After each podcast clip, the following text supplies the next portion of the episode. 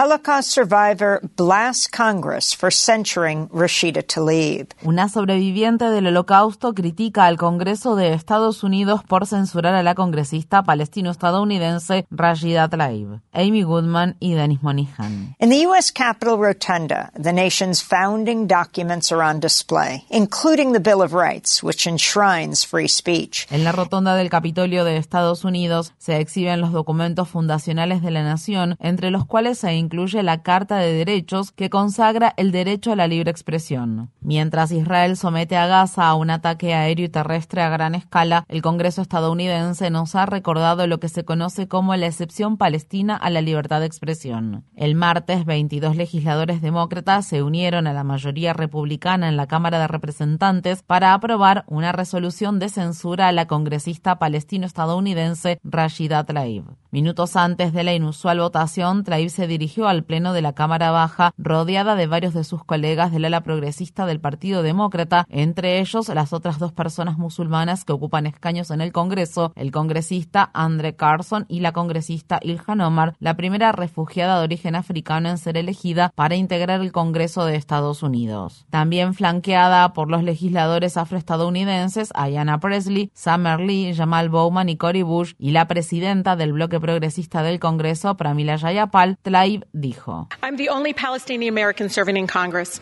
Mr. Chair, and my perspective is needed here now more than ever. Soy la única persona palestino-estadounidense que integra el cuerpo legislativo de este Congreso, señor presidente, y mi perspectiva es ahora más necesario que nunca aquí. No me callaré ni permitiré que distorsionen mis palabras. Tratar de intimidarme o censurarme no funcionará porque este movimiento por un alto el fuego va mucho más allá de una sola persona. Es un movimiento que crece día a día.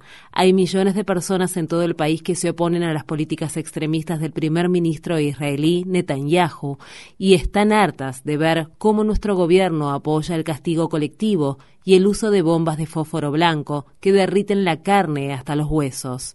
Están hartas de ver cómo nuestro gobierno, señor presidente, apoya que se corte el suministro de alimentos, agua y electricidad y la atención médica a millones de personas que no tienen a dónde ir.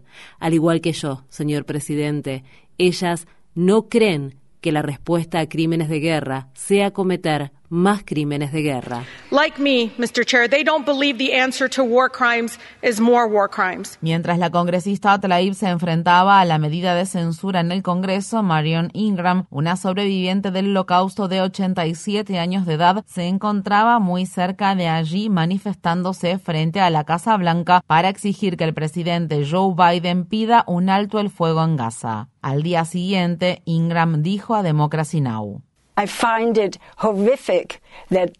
Me parece horrible que los políticos tengan el descaro de censurar las voces justas que se alzan por la paz y por la vida de los gazatíes que están siendo asesinados. Lo que está ocurriendo es una masacre.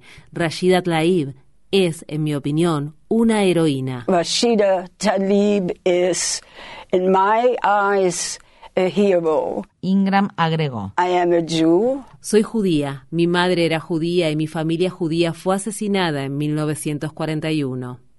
Los judíos de Hamburgo fueron enviados a Minsk, la capital de Bielorrusia.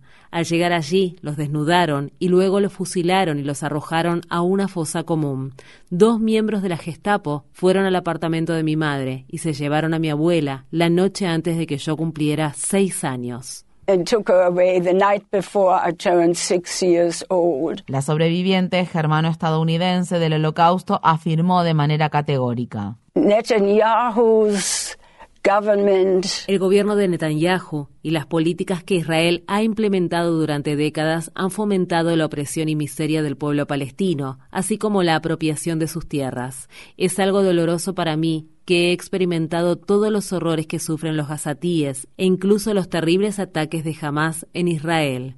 Sin embargo, el ataque de Hamas contra Israel no justifica la matanza de mujeres, y especialmente niños y niñas. Fui hija de la guerra, he experimentado todas estas cosas, también sé con certeza que lo que está haciendo Israel no detendrá este conflicto, solo lo exacerbará.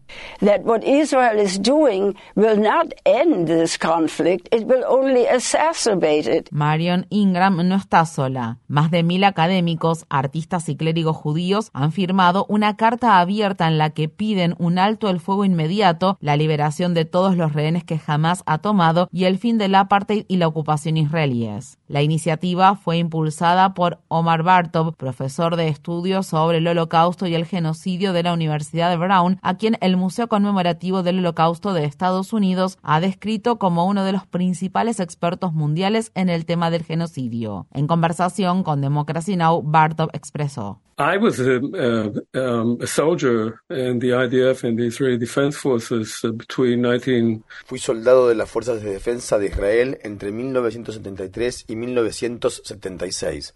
Como joven soldado, la primera experiencia a lo que me enfrenté fue el traumático y sorpresivo ataque de la coalición de países árabes liderada por Egipto y Siria contra Israel, que tuvo lugar el 6 de octubre de 1973. Cuando ocurrió el ataque de Hamas contra Israel el 7 de octubre de 2023, 50 años y un día después, el hecho fue muy traumático para mí y para muchos miembros de mi generación. Uh, traumatic, I think, for myself and many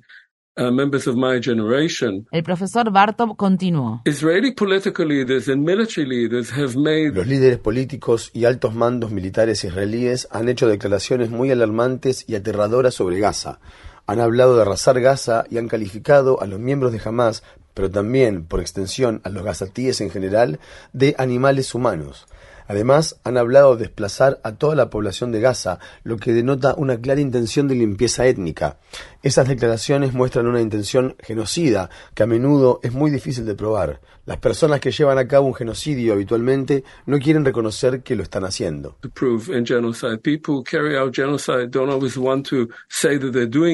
Las preocupaciones de Bartov son secundadas por otro veterano de la guerra de Yom Kippur de 1973, el renombrado historiador israelí Ilan Pape. Pape escribió un destacado libro sobre la limpieza étnica de Palestina, un hecho que los palestinos llaman la Nakba o catástrofe y que ocurrió en el periodo previo a la fundación en 1948 del Estado de Israel. En la entrevista que mantuvo con Democracy Now, Pape expresó: